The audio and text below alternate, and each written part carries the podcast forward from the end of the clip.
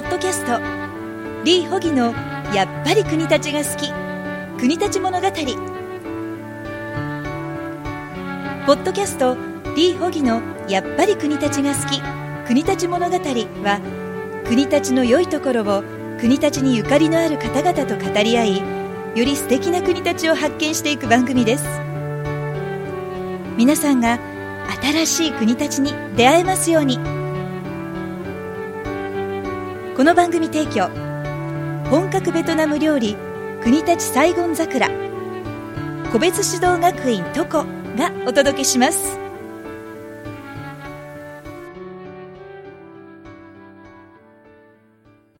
やっぱり国立が好き、国立物語。ベトナムコンシェルジェのリー・ホギです。えっと、大谷です。こんにちは。こんにちは。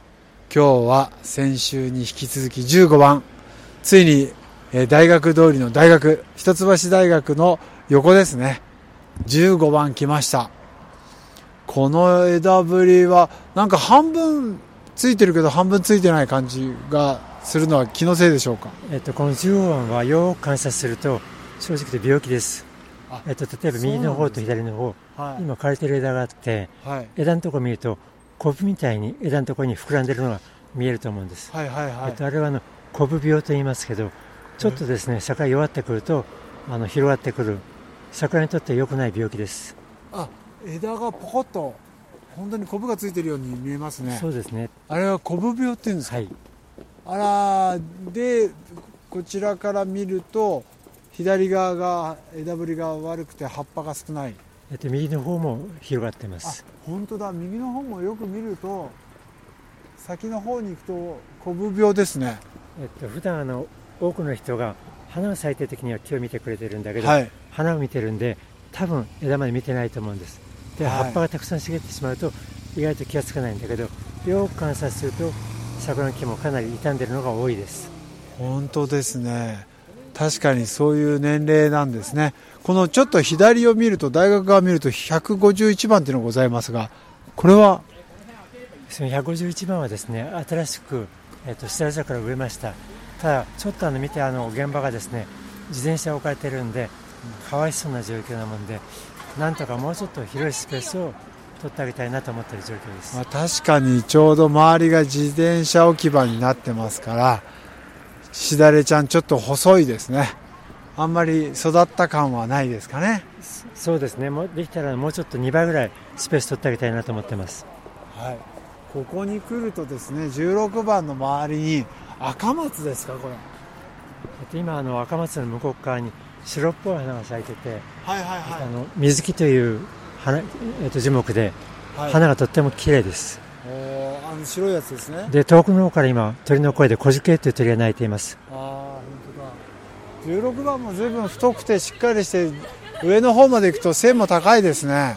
えっと、一見しっかりしてるんだけど、よく見るとさっきと同じように枯れ枝が広がっているのが目につくと思うんです。コブもちょっと見えますね。右の方にも実はあるんです。あ、本当だ。よく見るとコブ出てますね。えっと、できたら本当早い段階で除去してあげるか対処していかないと、だんだんだんだんしょうがないよってんで、木が弱ってしまう原因になると思います。あ、それは困りましたね。こちらの赤松でいいんですか、この背の高いの。どうですか、これじゅうごメーターぐらいありますか。えっと、赤松は逆にあのこの武蔵野の象徴で、はい、国立の町ができる前まではこの近辺全部赤松林だったそうです。あ、赤松林だったんですね。じゃあもともと赤松がたくさん張ったところに町ができたり大学ができたんですね。大正の終わりの頃にこの国土開発という会社がですね、ここに町を作るときに赤松林のところに都内から商科大学、まあ、現在の一橋大学を誘致してきて、この大学で出来上がったそうです。あ、そういうことですね。わかりました。あとはあれですね、熊笹ですか、これは。えっと、熊笹の他に今よく見ると白の木が随分増えてて、白は昔なかったんだけど気温が最近高くなってきて、鳥がこう種をこどしていくと白の木はどんどん増えてきますね。白の木、白どれですか。あの葉っぱがこう熊手みたいになってるやつです。ああ、これですか。はい。本当だ。じゃあ鳥さんが運んできてくれて、じゃあ自然にできてる感じですかね。あ、えっと、今あの向こうでウグイスが鳴いてます。あ、聞こえましたか皆さん。取れたかな音。ピップピップ。泣いてます。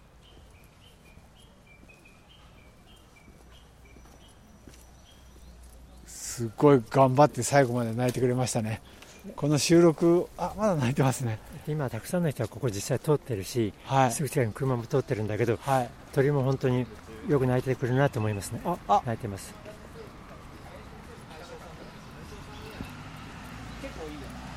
ウグイスですか。そうですね、あのこういった鳥の声が聞こえるとなんか心が和みますね。本当だ、とっても可愛らしい鳴き声ですね。で、えー、言っている間に一番抜かしちゃったかな、えー、こちらが若いですね。これこちらは植え替えたんですかね。えっと、この桜はですね、えっと、前にでっかい桜だったんだけど台風の関係で倒れてしまいました、はい、でその後にこれはあの国立の第二小学校のごねん生と新しい山桜の木を植えて、まだ若いんだけど幸いに今元気に成長しているところです。そうですね。あ、本当だ、聞こえたかな今の声。はい。でこれがしだれですかね。はい、そうですね。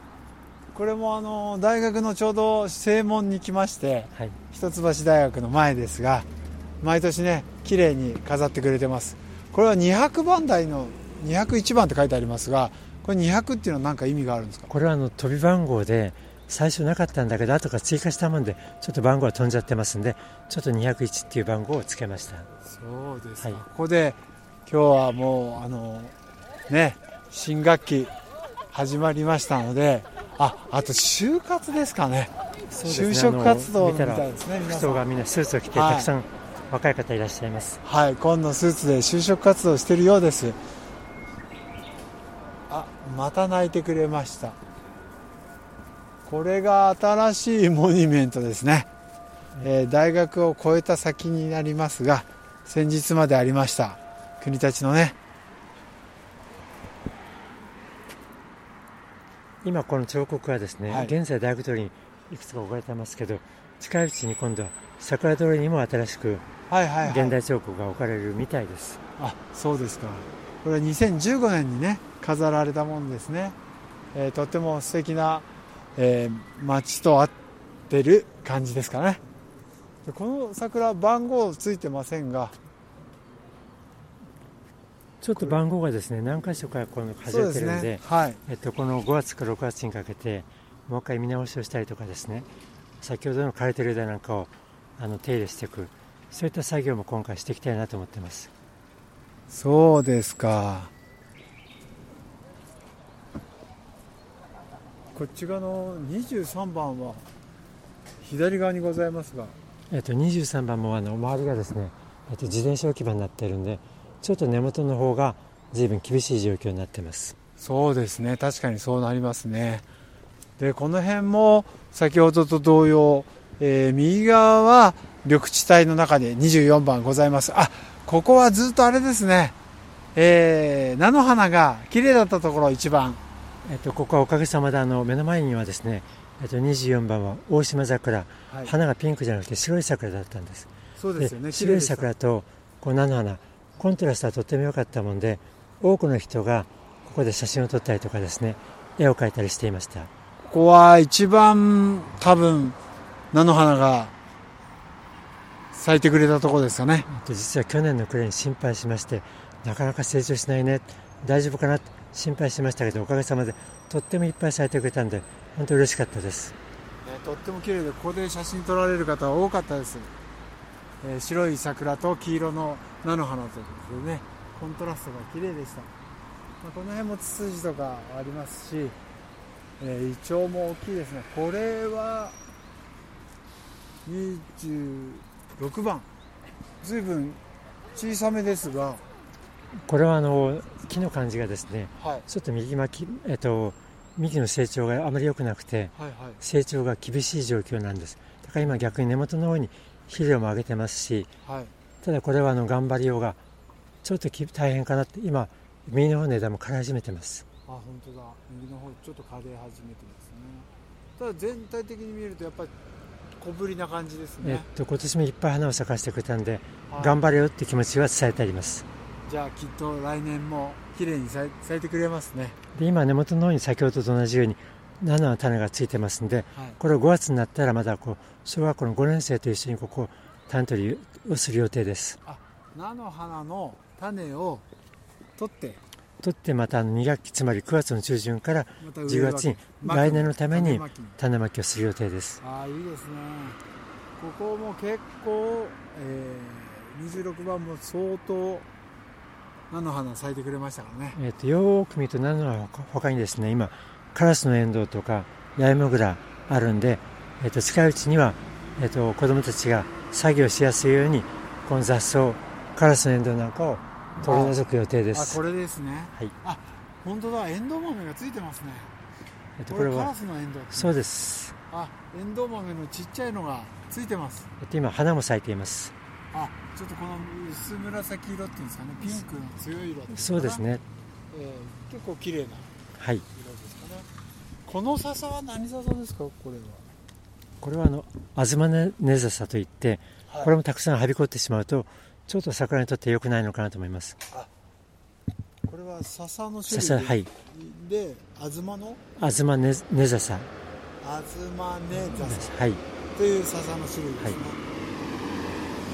りました。今日はにじゅうろくばんまで来ました。ここから先どこまで続くでしょうか。皆さんお楽しみに。どうもありがとうございました、はい、今日もありがとうございました。